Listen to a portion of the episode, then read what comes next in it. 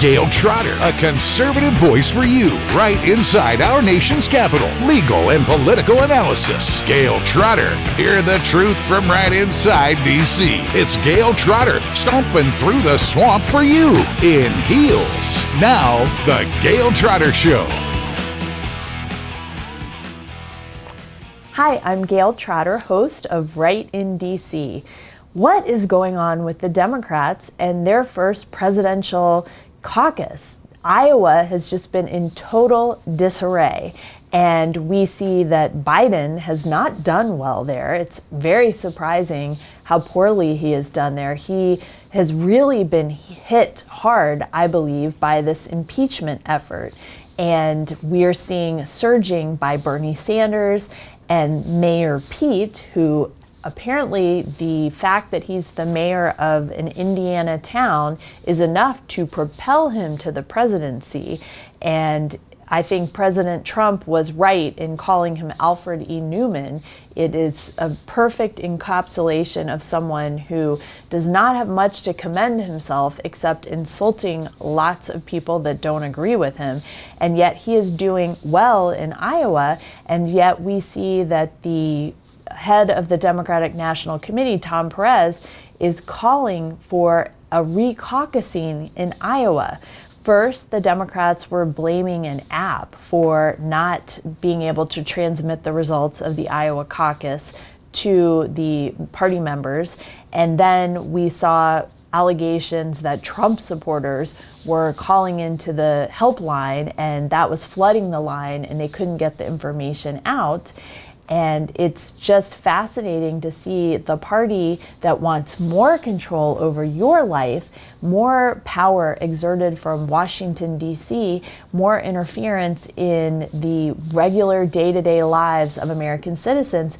They can't even run their own job correctly of of picking, selecting who they want to send out from Iowa to represent their party. And when we put that in contrast with how phenomenal the Trump administration has been at rolling back regulations, giving more power to the American people. And President Trump did extremely well, had record turnout in Iowa. And we saw low turnout for the Democrats in the first round of caucuses. Maybe there will be a second round, recaucusing, as has been suggested. It is a stark contrast in the inability, the incompetence of the Democrats, and yet they're trying to get the American people to vote them into office to take over the machinery of government again, the White House again. And it is fascinating too because Mayor Pete is opposed to the Electoral College, and yet he is benefiting from a similar system in Iowa that is edging him slightly ahead of Bernie Sanders. Let's not forget Michael Bloomberg and he is trying to gain support in his run for president. And yet, he is unable to get very many uh, uh, delegates in Iowa. And it's fascinating because when you contrast the amount of money that he has spent trying to boost his presidential campaign with the lack of success that he has in Iowa, it must be very uh, humbling for him to realize that there are some things that money cannot buy. Some might argue that Michael Bloomberg was not trying to do well in Iowa and he's saving his firepower for later in the presidential campaign primaries and caucuses. But the truth is, it's still got to be pretty humiliating for Michael Bloomberg because he has huge name recognition. And he is one of the lead proponents behind, behind gun control and trying to make sure that Americans lose their right to have an individual right to keep and bear arms. And he is you know, such a hypocrite on that because he relies on private security, men and women with guns, to assure that his safety and his family's safety is taken care of. So it is quite delicious to see that he has done so poorly. And it does seem like this is wealth redistribution that conservatives can get behind because he has blown through a lot of money trying to do this vanity project of putting himself out there as pre- as a presidential candidate. And it's interesting to see his failure too because so many people said that President Trump was just a businessman and that he was using his personal wealth to uh, elevate himself to the presidency.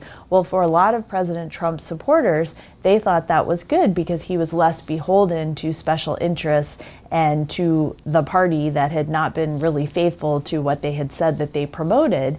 I don't think the same can be said about Michael Bloomberg. He obviously was mayor of New York, so he is a politician. He has the background of that. He is a wealthy businessman at the same time. And yet we see that that does not translate much with the American people. And so maybe if he doesn't do well in this presidential race, he'll also stop his efforts to take away a right that is written into the Constitution, the Second Amendment, the individual right to keep and bear arms.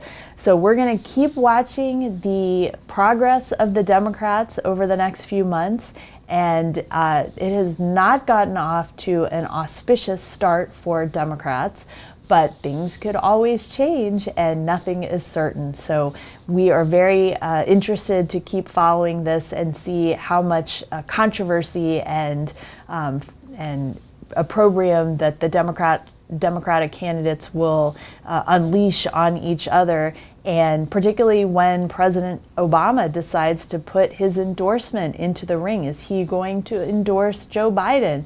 Is he going to endorse Senator Warren, which there is some rumor about that? Or is he going to hold his powder dry until the Democratic convention where he can just waltz in and take the glory of uh, anointing whoever it is that will be the representative of the Democratic Party for presidential election 2020. We will be watching with bated breath. This is Gayle Trotter, right in DC. Thanks for listening to the Gayle Trotter Show right in DC. Be sure to sign up for her mailing list on her website, gayletrotter.com. And also follow her on Twitter at Gayle Trotter, as well as on Facebook and Instagram. Subscribe now, it's easy. And listen to her show on Apple Podcasts, SoundCloud, and other podcast platforms. Thanks for listening. Share the truth. Share the Gayle Trotter Show. You can't handle the truth.